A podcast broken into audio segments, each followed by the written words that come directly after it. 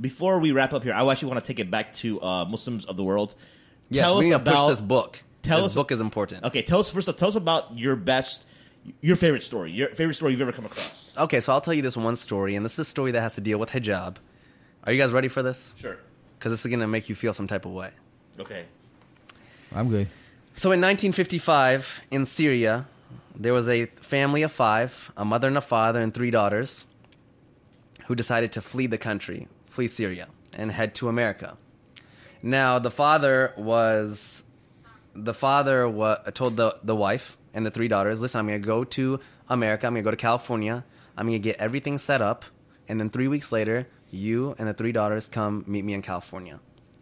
So the father flies to California, is getting everything set up. Three weeks pass. The mother takes the three daughters, and they head, you know, from Syria to America.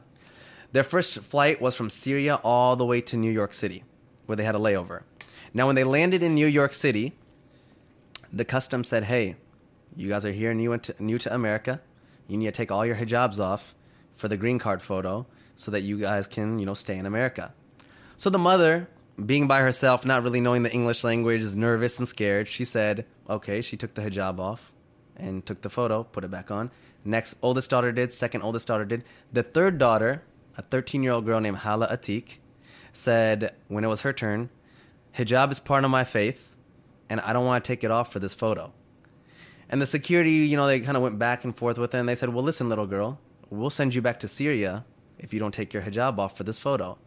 And she said, I would rather go back to Syria. And this is a young 13 year old girl who flew all the way from Syria to New York 1955. in a foreign country. They're in a foreign country. You know, I mean, she should be scared. You know, she doesn't know what's going on. She said, I would rather go back to Syria than stay in this country if you guys are going to take my religious, you know, rights away. Security came, management came. They put her in a back room. They made each older sister go to her separately and talk to her. They had the the mother go talk to her. Then the 13 year old girl said, I don't care who you bring back here. I will not take my hijab off for this green card photo. After two and a half hours passed, the whole security's there, management's there, cops are there. They finally said, Hey, little girl, you can keep your hijab on, you can take the photo. And I have the photo. It's a beautiful photo. It's a black and white photo. What The year mo- is this again? What was this? What year? 1955. wow. Now the mom is super upset at this time because she's nervous. She's she's missing her husband. Syria to New York is not an easy flight, and she's like, "You're so stubborn. Why don't you just take? Why don't you just listen to me?" So they grab their suitcases, and she's like pissed off at her daughter, and they run to their next gate. They miss their flight. So now this family who spent all their money, they're like you know Syrian refugees. They're now like even more scared and even more worried. And the mom's like, "Now what do we do?" They go to United Airlines. They talk to them. They they negotiate. They're like, "Well, we can't do anything. You guys are making it difficult." Finally, they mutually agree that we'll put you on the next flight to California. They get on the next flight. While they're flying to California, the mom is yelling at this 13 year old girl like the entire time, like, "You're so stubborn. I'm, I miss my husband. I'm tired." They land in California, and their husband's the the father's there, and he's in tears and he's crying, and he's like, "You're alive. You're alive," and he's like, "They're like, why wouldn't we be alive?" The flight that they were supposed to get on, American Airlines number 191, crashed, killing 295 people. It was the biggest crash in American Airlines history. Subhanallah. And the young girl, Hala, 13 year old Hala, looks up at her whole family and says, Hijab saved our life. Wow. Wow. She was there in California. I'm having an event on September 8th. Hala was there. Hala's coming. She's now like, you know, an old woman. She still wears hijab. I put this on my platform, Muslims of the World, about a year and a half ago. Over 40 million people ended up reading that story because it went viral. And out of that 40 million, when it went viral, about 10 people converted to Islam because of that story. And about 20 Muslim girls have messaged us and said that they've put on hijab because of this story. Wow.